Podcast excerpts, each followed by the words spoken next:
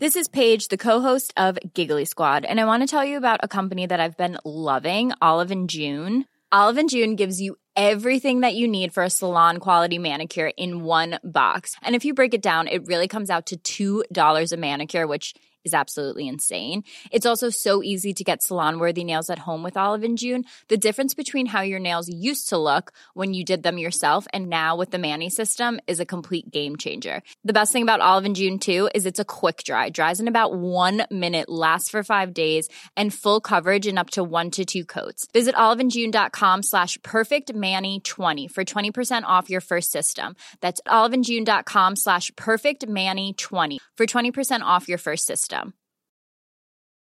Want flexibility? Take yoga. Want flexibility with your health insurance? Check out United Healthcare Insurance Plans. Underwritten by Golden Rule Insurance Company, they offer flexible, budget friendly medical, dental, and vision coverage that may be right for you. More at uh1.com. Even when we're on a budget, we still deserve nice things. Quince is a place to scoop up stunning high end goods for 50 to 80% less than similar brands. They have buttery soft cashmere sweaters starting at $50 luxurious Italian leather bags, and so much more. Plus, Quince only works with factories that use safe, ethical, and responsible manufacturing. Get the high-end goods you'll love without the high price tag with Quince. Go to quince.com/style for free shipping and 365-day returns. Hey listeners, just a quick note before we start. Like everybody, we are doing all of our interviews remotely these days, and so there's a bit of an echo on some of the audio. Hopefully, most of you won't hear it. All right, here's the show.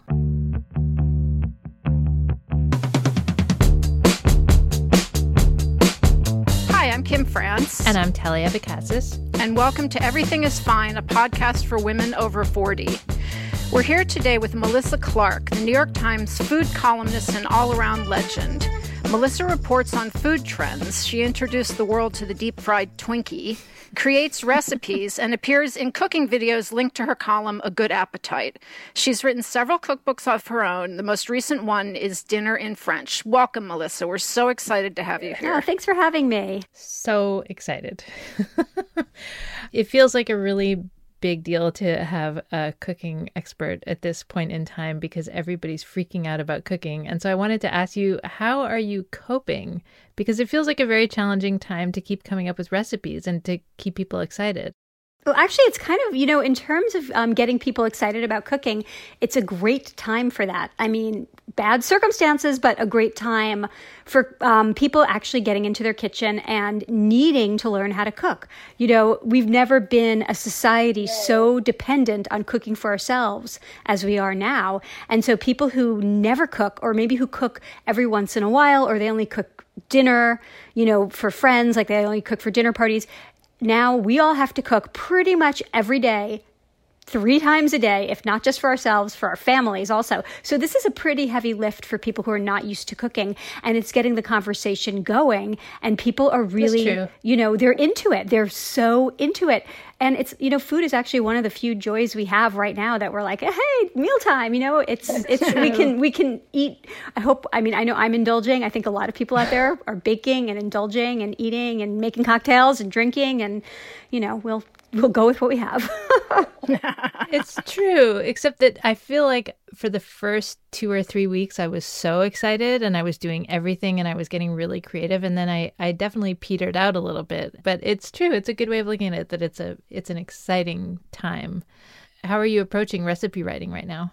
So I'm sort of doing it in two different ways. So I have my normal column, which is, you know, a good appetite in the Times. And that one I'm trying to just keep that as if there was no pandemic going on. I mean, not really, like I do allude to it in the column, but I'm keeping the food in my normal vein, which is pretty creative, and I'm trying to get it, you know, to keep it interesting for people.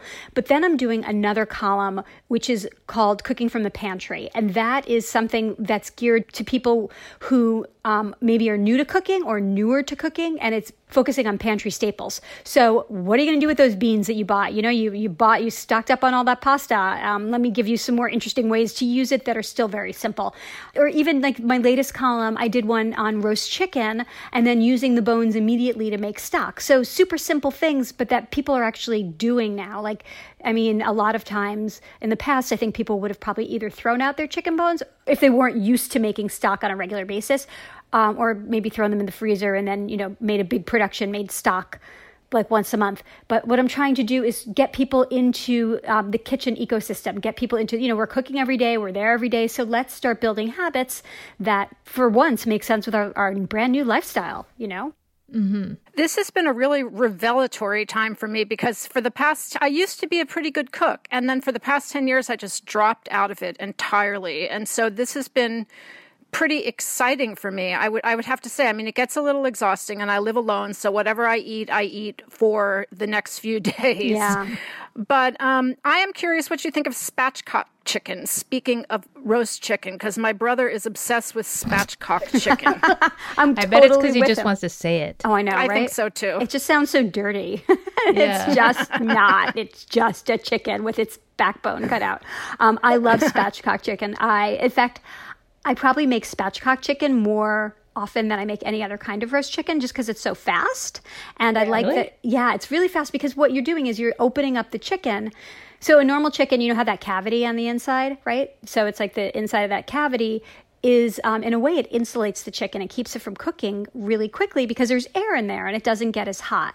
So imagine taking you take the chicken, you you cut the backbone up, you open it up and you the cavity disappears so you're cooking more of the chicken is touching the hot baking pan so you have better heat conduction and it cooks faster and it just gets so crispy the skin gets so crispy and because the breast is a little bit raised up and the legs are really flat on the pan the legs cook in the same time that the breast cooks. Normally, you, know, you have that divide, like you make a roast chicken, and the breast is like maybe a little dry by the time the legs cook through, right? You always have that like, mm-hmm. but with a with a spatchcock chicken, it all cooks evenly, and it cooks in like 35 minutes or, or less, depending on your the size of your chicken. So, yay, spatchcock chicken. The only tricky thing is you have to, you know, be willing to get up close and personal with your chicken and cut the backbone out. which is which is definitely like a barrier to entry for many people. I understand. Um, I know Trader Joe's sells spatchcock chickens. I don't know what the lines at Trader Joe's are like these days. I have been shopping um, very locally, so you know, obviously we're all no one's getting on the subway, but. Um, I can't get a spatchcock chicken in my local store, so I would, I, and I don't mind cutting the backbone out, but I know some people are like, "Ew, I'm not touching that raw chicken with a scissor." scissor. Because you need the scissors. It can't be done with a strong knife. Oh, you could do it with a knife, but that's harder. Okay. I don't have a lot of skill with raw meats. so- Yeah, well, that's the thing, right? But I mean, if anyone is curious, you can just go online and watch a YouTube video. I have made one myself. Many people have. And it's really, once you do it once, you're like, oh, yeah, that's not hard. It's just, you know, like I said, getting over the squeamish factor. Hmm.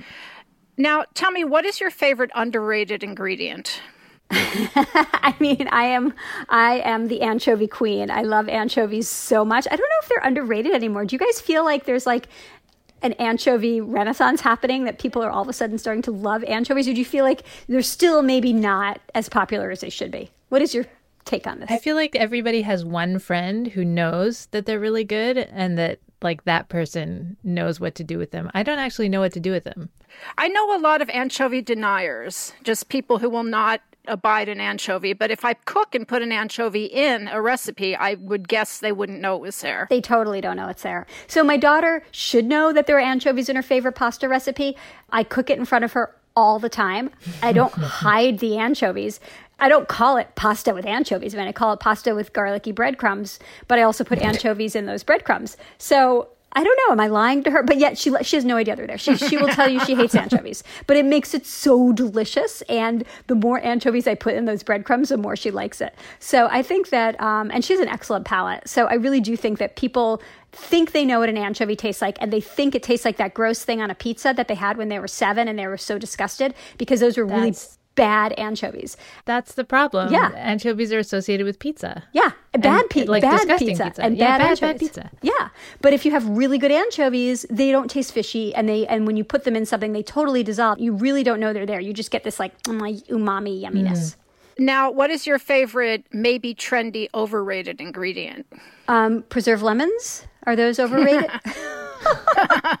That's funny. I order from a cheese market, an Essex market, that has preserved lemons, and I got some because that felt like a sophisticated cook thing to do.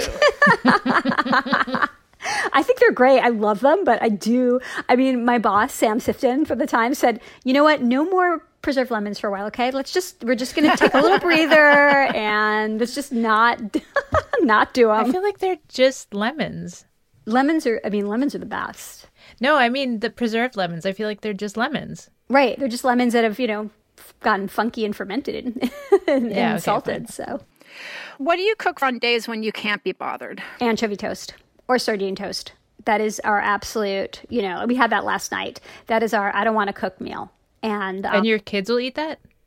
no, Dahlia won't eat that. No, because of those, then she can see the anchovy, so she's not going to eat that. No, what did she have last night? When so I'll make that for my husband and myself, and she will have, um, you know, a sausage or something. I like pull something out of the freezer, a sausage. I think I or like a quesadilla or Okay. a piece of toast with just cream cheese on it. I don't know. I'm a bad when it comes. sometimes I'm just like, oh, you're fine. Just have some cheese cubes. I feed her like a mouse. Sometimes she's 11. I'll cut up cheese cubes and just put them on a little plate with like cut up tomatoes, and she, She's probably thrilled. she's totally fine. It's the best meal ever. I was about to ask you, I've accumulated an abundance of tinned fish. And some of it's kind of fancy. I have this tin of grilled branzino, and I have no idea what to do with I think that. I have that same. Oh my god! I think I have the same tin. I have also a, a tin of grilled branzino. I was like, why did I buy this? What is this? I don't know what I'm going to do with it either. Um, okay, my guess is it's going to go right on toast. So because when I, or pasta, I think it'd be good either in the anchovy pasta recipe or on toast. Um, my feeling is that if I did that on toast, I would do a homemade mayonnaise underneath.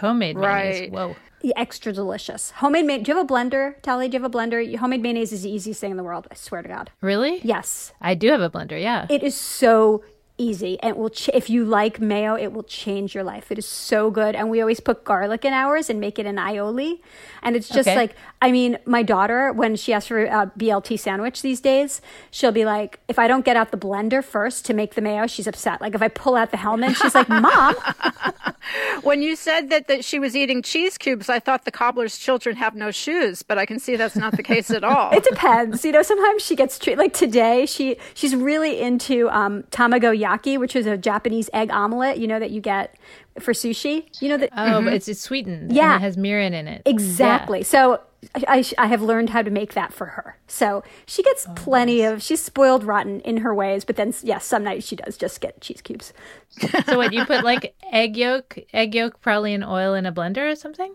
for the mayo. Yeah, exactly. Yeah. It's it's seriously out. it's so easy. I wrote a big article about it. So if you look it up, you will and you read it, you'll see it's just the easiest thing.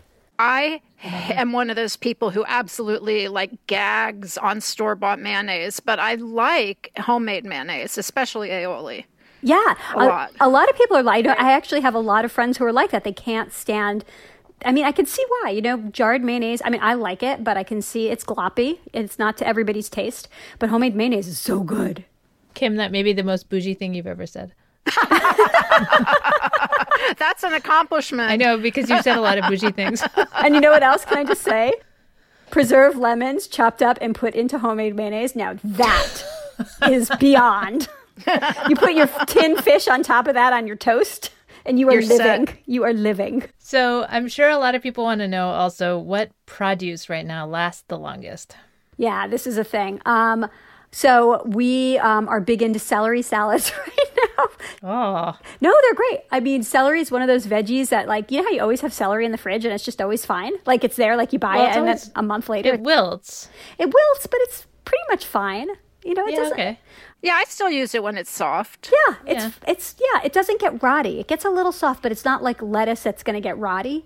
So it'll stay, um, and you can always revive it if you just soak it in a bowl of water. Anything that you have that gets a little soft, any veggies, throw it in a bowl of, of cold water. Like if your carrots or radishes get a little like you know mushy, bowl of ice water for ten or twenty minutes, and it'll perk it right back up. I actually discovered that by accident the other day because I joined a CSA and they sent me some kale and a ton of unidentifiable root vegetables. But they sent this kale that I didn't use in time and it was looking really sad. And I put it in some cold water to get the, get the dirt off and everything. And then it was perfect. Yeah, it just perked right up. Yep, exactly. So I do that a lot. Yeah, we uh, we have the same thing with the kale. You know what works really well if you and this is like this you really have to get into the groove of this. This is like talk about that sort of kitchen ecosystem right? You get your csa box home which is what i do and you clean all the vegetables at once. You put on your music, you're just like, I'm getting into this groove. I'm going to get into this space of cleaning my veg. Clean everything at once. You clean your kale, you take it off the stem, you throw it in a plastic bag. You take those root vegetables, you scrub them, or you throw them out if you really know you're not going to eat them. And that way they, they don't look at you again. oh, they're, they're staring so hard at me right now. You triage them immediately. The second you come in the door, you're like, okay, sunchokes, into the trash with you. I will not. I got salsify the other day. I'm like, and it just stared at me from the fridge for weeks and finally it got disgusting and I threw it out. I'm like, you know what? From now on, I'm just going to throw it out immediately so I don't have to have that guilt. Um, but then if you do clean it all, then it's waiting for you. And it just makes it so much easier to use everything because on those nights you're really tired, your kale is there and it's like, oh, all you have to do is saute me with some garlic and that takes five minutes. So as opposed Now- to like cleaning and, you know. How do I clean leafy vegetables in corona times? Okay, so you don't have to worry about. So this comes up a lot. Food is not a vector.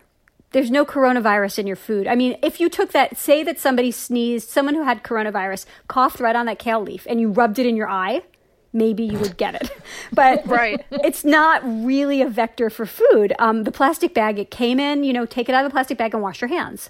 But it's also even that is not such a big deal. Like the big thing is being in a room with a bunch of people who aren't wearing masks. But as far as your, your leafy vegetables, don't even worry about it because it's just Oh, not a vector. But yeah, don't rub it in your eye, just to be sure, just to be safe. Too late.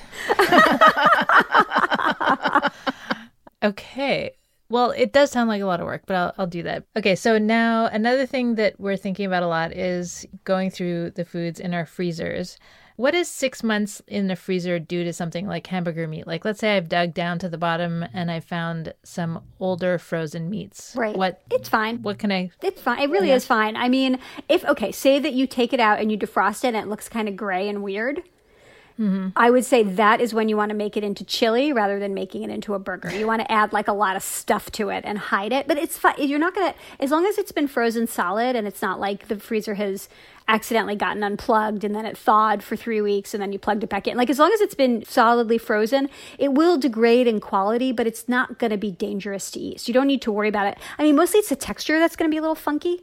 But if you're making something like a chili or any kind of braise, so you have a piece of meat that's in the freezer and you're like, hmm, it's kind of gray. Just if you cook it for a long time, so find a recipe where it it's supposed to be cooked for a long time and then with like spices and stuff so like maybe you have um like a chunk of lamb that's been in there forever or like a piece of pork just make it into a curry you know or like a braise and then you know it's going to be fine I always heard that that's how chili got invented. Was like out west when they were on the trail and they had meat that was about to go bad, they would turn it into chili.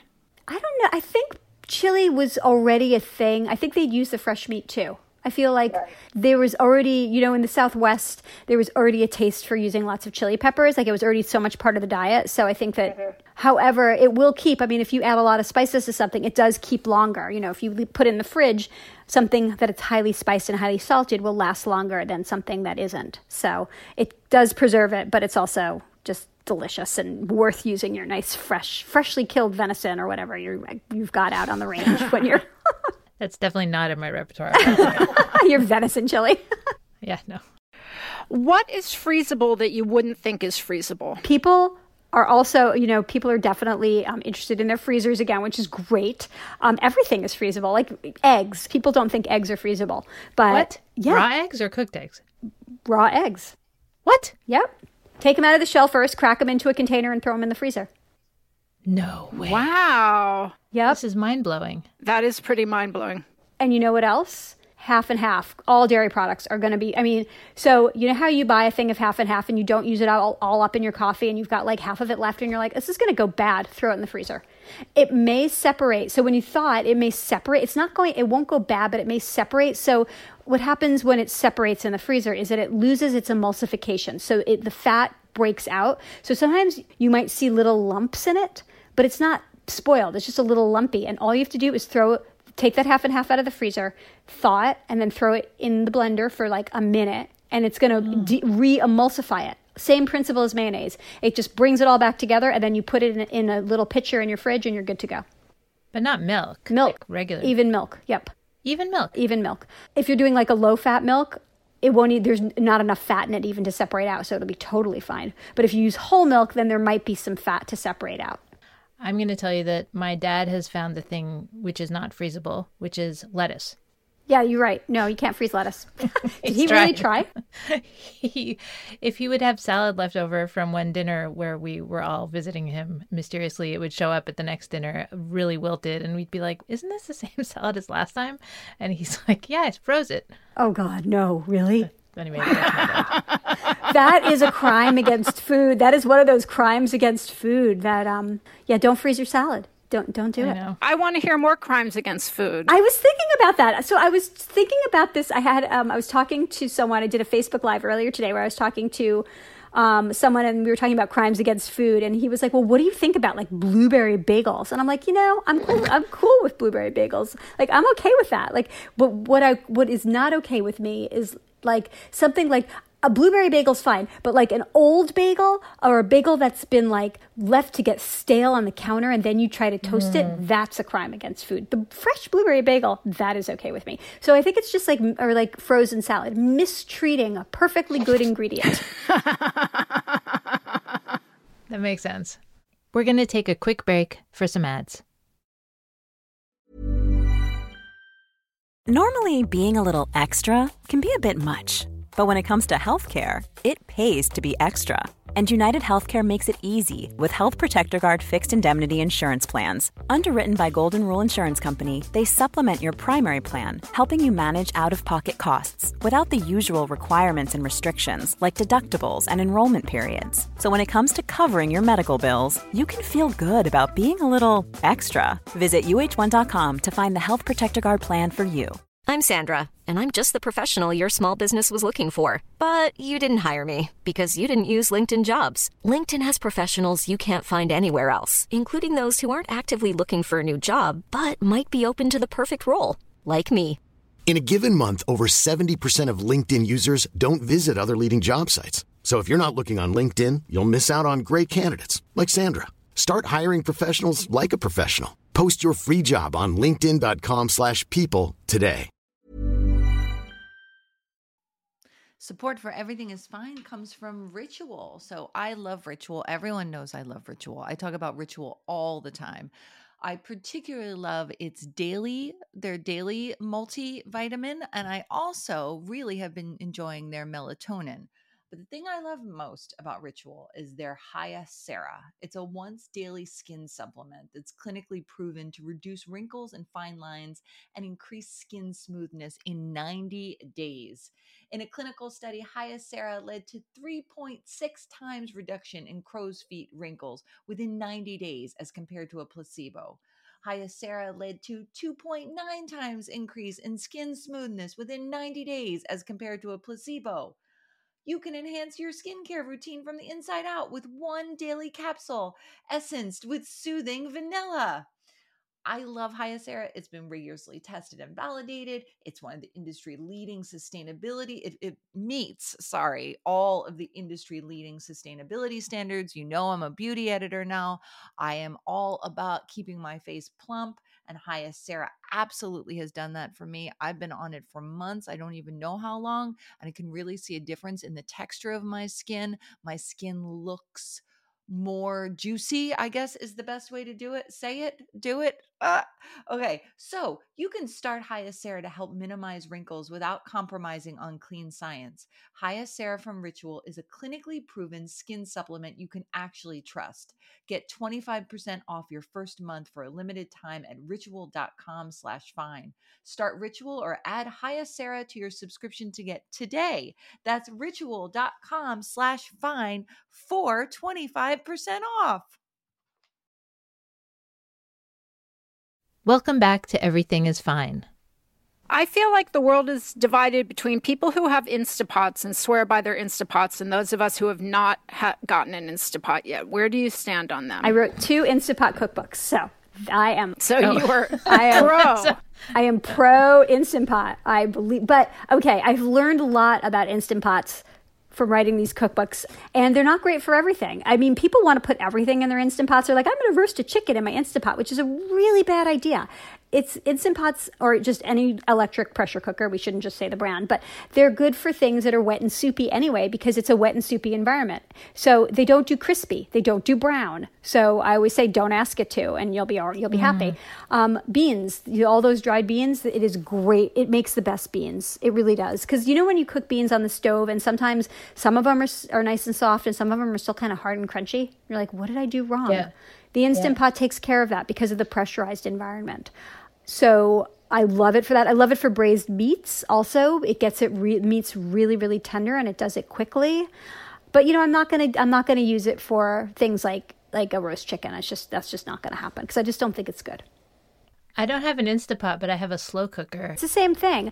Um, I always say that an Instant Pot or an electric pressure cooker is like a slow cooker, except instead of slow, it does it fast. But it's that same right. moist, wet environment where you just and also the same convenience of just plugging the thing in and letting it do its thing. And it used to be i used to say in the olden days i'd say well yeah you know you could just plug it in and then like go to work. Back then. Back then. But now you can say oh you can just plug it in and you know i don't know take a nap or go for a run. Quietly weep. Exactly. Cancel all your vacations your summer vacation plans. Yeah um, now, what are what are the five ingredients a cook should always have on hand, if you can narrow it down to five? Okay, well, anchovies, but not for most people. That's just my personal. um, mm-hmm. Garlic, uh, lemons. I always think, uh, well, you know, of course, salt and um, olive oil, and then what's the? And then, I mean, I mean, is it pasta? Is it rice? Some kind of carbohydrate starchy thing so that you can use all those other things to cook whatever the thing, in the last thing is, right? You need your salt, your lemons, your olive oil, your garlic, and then, so that's all your flavorings. And then you need the thing that you're going to cook it with. So whatever you're, is it, are you a rice person? Are you a polenta person? Are you a pasta person? And then you need that thing. And then you've got everything. Then you're set. Of course, butter would be good in there too. You can choose more than five. Yeah, so butter for sure.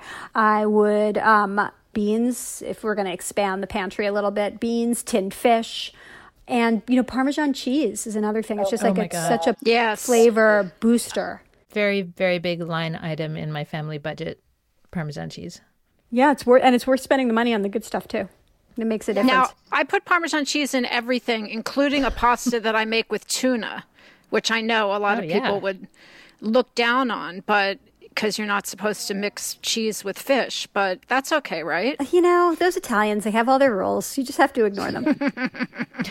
they won't even be mad at you for doing it. Just don't call it an Italian pasta dish. Just put take your pasta and do your thing and just like as long as you don't say this is an authentic, you know, pasta with, you know, tuna, uh, pasta alla tonno, whatever, you're good. Um, I think cheese and fish is perfectly fine. I love, you know what's really good?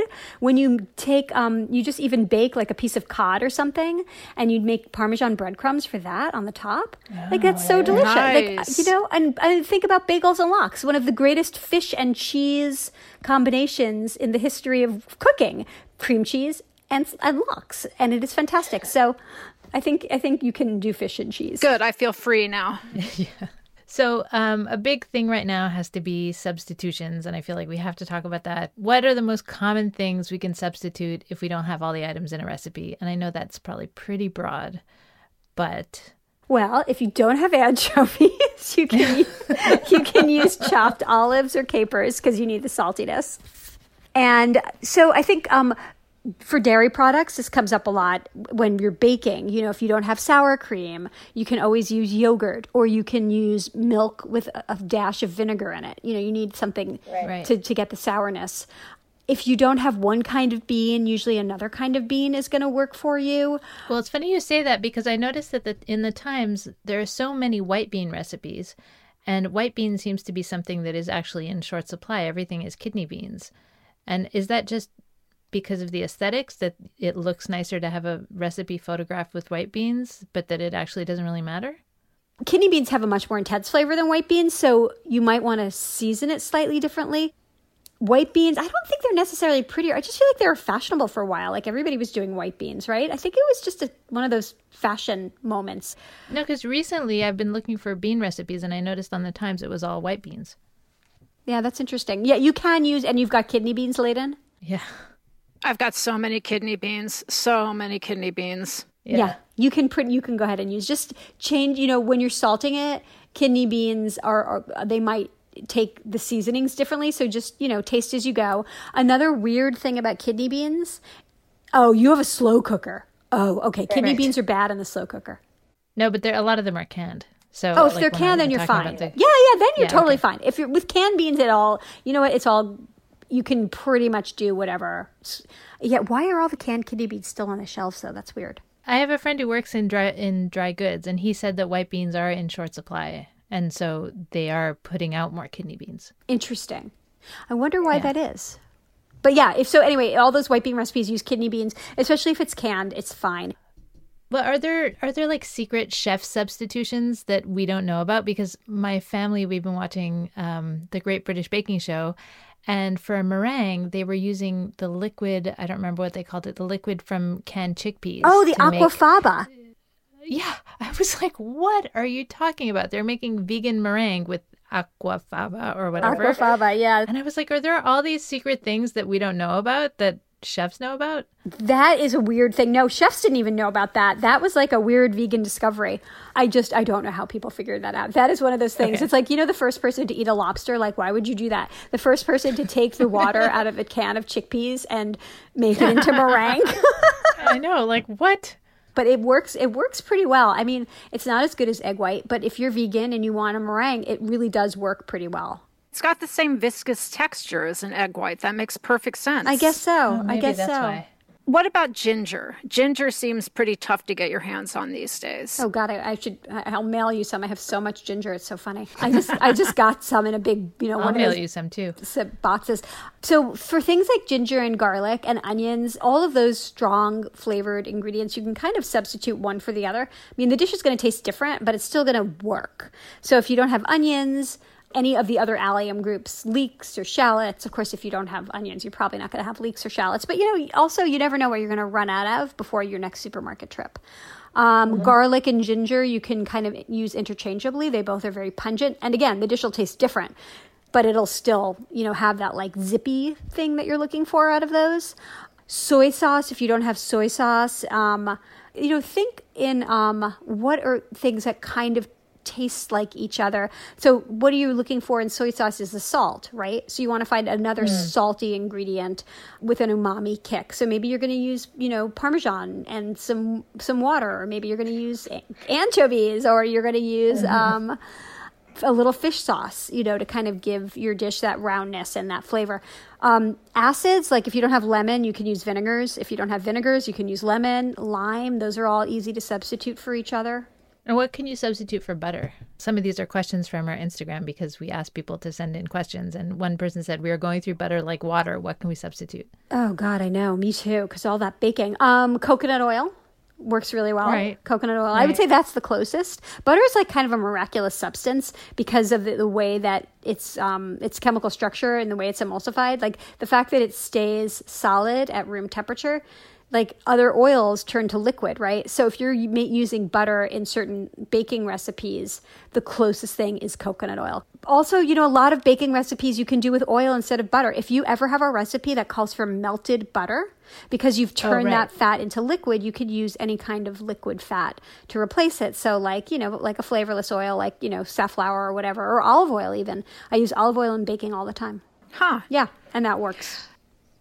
And then somebody wrote in also with what are the best tasting baking substitutes for people who have allergies? Because a lot of the substitutes make things dense or pasty, they said.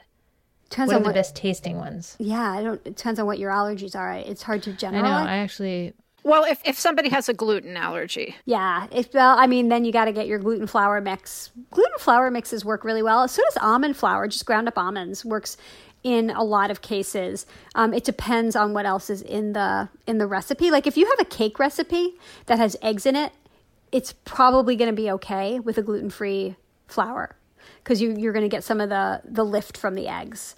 I mean, not necessarily. It really does depend. Oh, I have a great recipe online on the Times. If you're gluten, um, if you can't have gluten and you want a cake, I have a really nice rice flour pound cake up there that I got from um, Bien Cuit is this um, bread bakery in Brooklyn, and it, the chef's recipe from that place, and it's great. And it's all rice flour, so it's also uses coconut oil and butter, but you can do it with all coconut oil. So it can also be vegan. Oh no, no, it has eggs. Wait, can't be vegan. Scratch that. But it can be uh, if you run out of butter. Um, now, one of my favorite things about the Times recipes is the comments section. Um, because I love reading what liberties people take with the recipes. Yes. But some of them, like someone will write in, My husband hates goat cheese, so I smashed up a banana. And do you ever want to look at things like that and just say, That is batshit crazy? All the time. Oh my god, people are like I love when people make fun of those too. They're like, um, okay, so I made the roast chicken except I used a squash and I didn't have the, you know, the garlic, so I took an old boot and ground it up. And sometimes I mean when they're earnest and when they're actually writing what they did, it's cool. I get ideas from there all the time. I'm like, really, you did that and it worked, huh? Hmm. File it away for the future. Um, and also it's helpful for me because it's like I know what works for people and what doesn't. If people are like, this recipe used 14 bowls it was too complicated. Like, okay, you know, it's just good to check in to see what real people in the real world are, are doing with the recipes. Right. Um, somebody asked, she wanted to know about ramen. She said, you know, she can't get the real deal right now, and packaged ramen is awful. Is there an in between solution? Yes, totally. So you should buy the packaged ramen and throw away the package, the, the little flavor pack, but keep the noodles. and, and then make your own because it's really easy. If you have good broth ramen is just about flavoring the good broth. And um, i forget i think it's like you know soy sauce ginger a little bit of um, uh, i mean if you have dashi or seaweed um, or even like granular seaweed like the stuff in the shaker you want to flavor that broth really intensely and then you've got mm-hmm. your ramen noodles from the package. So buy the package, throw out the flavor pack, and use the noodles. There's so many ramen recipes online. Scallions, I Right. think, go in there. And it's just not hard if you're buying the broth. In a panic, I bought a box of ramen, like not a box of ramen, a box full of individual ramens. Oh my God, Kim, what are you going to do with it all? I don't know. It's it's just taking up room in my pantry, and I was in a white hawk panic. I was like, Yeah. I will never eat again. I must order all the food. Yes, I that is I you should see. So I did that same thing and I have you should see my my pantry is really embarrassing. You know what I bought? Stress bought a case, 12 boxes of diamond crystal kosher sea salt. 12 of kosher kosher salt. 12. And you know what? Have you seen how big those boxes are? They're like each one is like as big as a phone book. Remember phone books? But that'll take you years to get through. Yeah. Well, but I'll never run out. I, I panicked. I couldn't get it. I went to three stores and nobody had it. And I was running. I was like, I can't cook with Morton's. I need diamond crystal. I actually have my my extra bedroom has become an, an auxiliary pantry because I've run out of room in my pantry. yeah, that is that's Because what's you're going to get happening. hate mail for all the hoarding. I mean, I haven't done crazy hoarding. I just have like Okay. I happen to have a very small pantry. oh, fair, fair. I mean, how many rolls of toilet paper do you do you consider a good amount to have in storage without being a hoarder? What is the uh, what's the threshold there? Oh, wow. This is a divisive question. I don't have an answer. I'm just wondering. I'm like, do I have too Yeah. many? Am I hoarding? Like, how many is too many to have? I feel like there's the public facing answer and the private answer. like, oh, probably 10 is fine. Meanwhile, I'm like, I probably have, I don't know, 40. Do you have forty rolls of I toilet paper? I don't actually know. Well, the other thing is, I think I told you, my dog is eating them accidentally. She will secretly grab them and shred them. Oh, and so it's a big oh, problem. Oh my god. I know, it's the worst. Yeah, dogs don't don't know from toilet paper. They don't need it. Dogs don't know from quarantine. Yeah. We're like, this is a hot commodity. You can't take this. Someone asked for less hands on saute based meals, things you can prep ahead of time and pop in the oven so you can spend time outside. Although I don't know what. Outside where? I guess it- That's what I was like. I don't know what they mean. Lucky them. Yeah. I well, I mean there are people who live in the country and can go outside. Tally, I sort of think of you as living in the country. I know that's not true, but I mean, compared to me, you live in the country. You have a I have- backyard. you have a I backyard. I do have That- a backyard. I do have a backyard, but it's city living. Like we, it's a townhouse. It looks kind of like Brooklyn, like where all the houses are attached, but there's a very tiny backyard for the dog and for uh, a few plants. But we are going outside probably more than you are in New York. Oh yeah. So wait, you're in you're you're in I'm in Montreal. Oh, you're in Montreal. Okay, and so do you? And are there the same kind of restrictions or? Um, I think it's less intense. Um, it's not a shelter in place because we don't have that vocabulary like that terminology here but it's you know you're only supposed to be going out for essentials and schools are canceled and everything's closed. I mean it's the same type of thing but it's you know i don't know. Are you guys adjusting or do you feel like you're about to lose it? It depends on the day. Yeah i mean i had a couple bad days this week but in general this has not been aside from the panic and the fear this has not been a terrible time for me I have to say. Just being quarantined, I work at home, I live alone. The shift didn't feel that. I mean, it felt monumental, but it didn't feel like a, a paradigm shift as far as how I live, which right. is kind of crazy. That's what my husband says too, because he works from home and he never leaves the house anyway, um, except to go running. Hmm. so, like, he, he's like, his life really hasn't changed. I mean, the, the big thing is not being able to go to restaurants for, you know, for us. But you know, I feel I think I feel it more, and of course, you know, school age child who is actually quite happy to have unlimited uh, screen time. So you know, I know.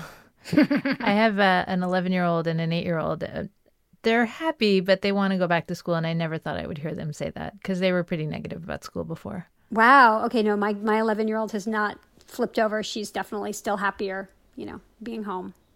I have one last thing. I mean, we had a couple other questions, but we've got so much here. But I can't help. I want to ask you what it's like to be a woman over 40 in your industry. Do you find that your experience is valued, or are you coming up against like the hot young thing all the time? Um,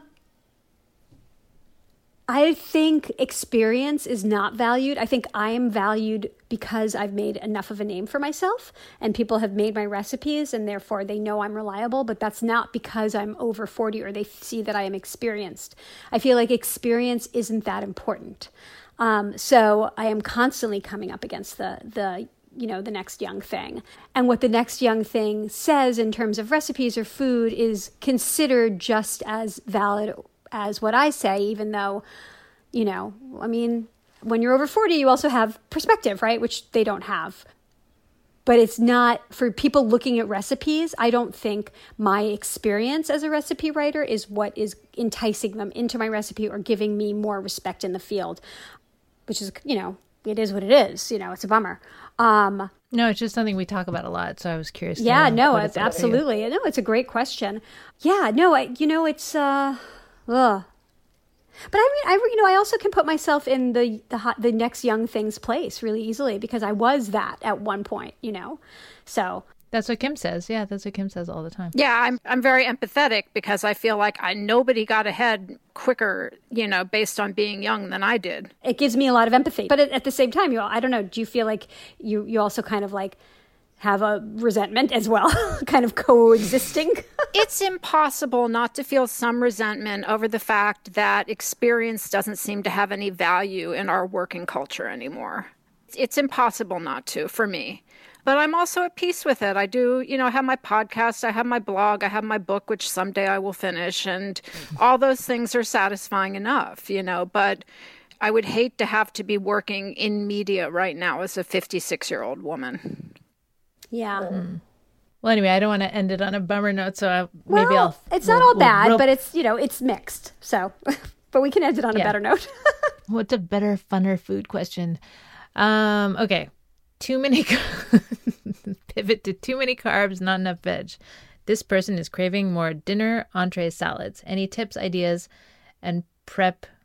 How can this person eat more vegetables? Yeah, no. Okay, so this is um, you got to balance out all those cakes that you're baking and all the brownies. So I do think you know mm-hmm. big salady meals. Um, it's been cold here. You know, I don't know where this person is writing from, but we've been. It's been really cold, so I've been braising my greens and doing like big pots of braised greens, like braised cabbage and braised kale. And what do you braise them in? Chicken stock. Oh, okay. But it's not a soup because there's just a little chicken stock, and I use a ton of garlic and a lot of oil, and they're rich and soupy, and it's like this big bowl of soupy greens. I love this, and nice. I will eat this all the time, and it's really healthy. And then because it's mostly it's only greens, you can like be like, all right, well, I'm going to add some uh, like a bunch of cheese, or I'm going to eat like you know goat cheese on toast with it, or I'm going to you know do a jammy egg with it, or I'm going to put a lot of olive oil on top because the basis of what you're having is so green and healthful that you can add a little bit of richness without, you know, like putting the whole thing on pasta, which would take it to a different place, but like keeping the main part of it. But then to pivot into salads, same philosophy because you're mostly eating vegetables you need a little bit of richness to kind of make it feel satisfying. So nuts and olive oil, um, like a lot of oil, you know, or maybe you make that aioli or that homemade mayonnaise and you use that on top of your, or like alongside as like a dip. Um, and you just give that, those vegetables some delicious richness to set them off. Or you, you crumble in some tuna or, you know, or you crumble in some cheese Anchovies. or anchovies, which I always do. Can we talk for a minute about a jammy egg? Is a jammy egg a seven minute egg? mostly. Okay. Sometimes it's a six minute egg, but it's an egg with a, a center that's like just set and dark yellow as opposed to a hard cooked egg, which is sort of a little bit um, creamier and lighter yellow. So it's really like a, just at the point of being solid as opposed to a soft boiled egg. Okay, I've accomplished that. Ah, there you go. You've jammy egged it, so you know. oh, you know what's really good? Take your jammy egg and put butter on it. Soften butter right on top of your butter your eggs. Nice. On toast. Uh, no, just by itself. You can put it on toast, but you don't have to. Just egg. Take your little egg, spread the butter on the yolk, salt and pepper. That sounds very decadent and It's, delicious. It's so good. Yeah, that sounds really good. There, that's a good note to end on. yeah, Butter there and we egg. go. That's perfect. And we didn't even get to talk about the elephant in the room, sourdough. And I'm really happy about that. I'm happy to talk sourdough with you, but I also no, I'm happy not to talk sourdough, is what I mean. I don't want to talk about sourdough. people are going crazy. I know, I'm living in sourdough shame. Are you? Do you Um, not sourdough? You don't really? No, no, because at the beginning I was like, I'm making sourdough, I'm making amazing sourdough, blah, blah, blah, sourdough. And then I had two abject failures, and then I was like, fuck sourdough. Don't let that yeast be the boss of you. You you can do it. No, it is already. Um, thank you so much, Melissa. This is the most fun I've had basically done. It was super fun. Everyone should check out Dinner in French for more Melissa and her amazing recipes on New York Times Cooking. Is there another way you want people to find you? Um, you can find me on Instagram at Clark Bar, um, and see lots of pictures of things like soupy greens and buttered jammy eggs. Nice. Thanks so much for listening to Everything is Fine. We are your hosts, Talia Bacassis. And Kim France. If you like the show, be sure to rate it and write us a review on Apple Podcasts. If you have suggestions for show ideas or anything else, email us at tallyandkim at gmail.com. We also have an Instagram that is EIF Podcast, and you can find Kim on her blog, girlsofacertainage.com.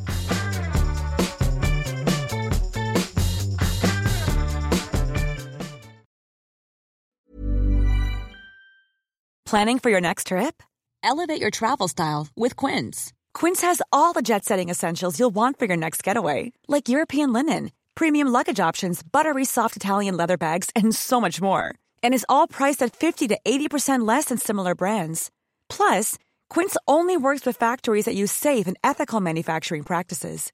Pack your bags with high-quality essentials you'll be wearing for vacations to come with Quince. Go to quince.com slash pack for free shipping and 365-day returns. Normally, being a little extra might be a bit much, but not when it comes to healthcare. That's why United Healthcare's Health Protector Guard fixed indemnity insurance plans, underwritten by Golden Rule Insurance Company, supplement your primary plan so you manage out-of-pocket costs. Learn more at uh1.com. Mom deserves the best, and there's no better place to shop for Mother's Day than Whole Foods Market. They're your destination for unbeatable savings, from premium gifts to show-stopping flowers and irresistible desserts. Start by saving 33% with Prime on all body care and candles. Then get a 15-stem bunch of tulips for just $9.99 each with Prime. Round out Mom's menu with festive rosé, irresistible berry chantilly cake, and more special treats. Come celebrate Mother's Day at Whole Foods Market.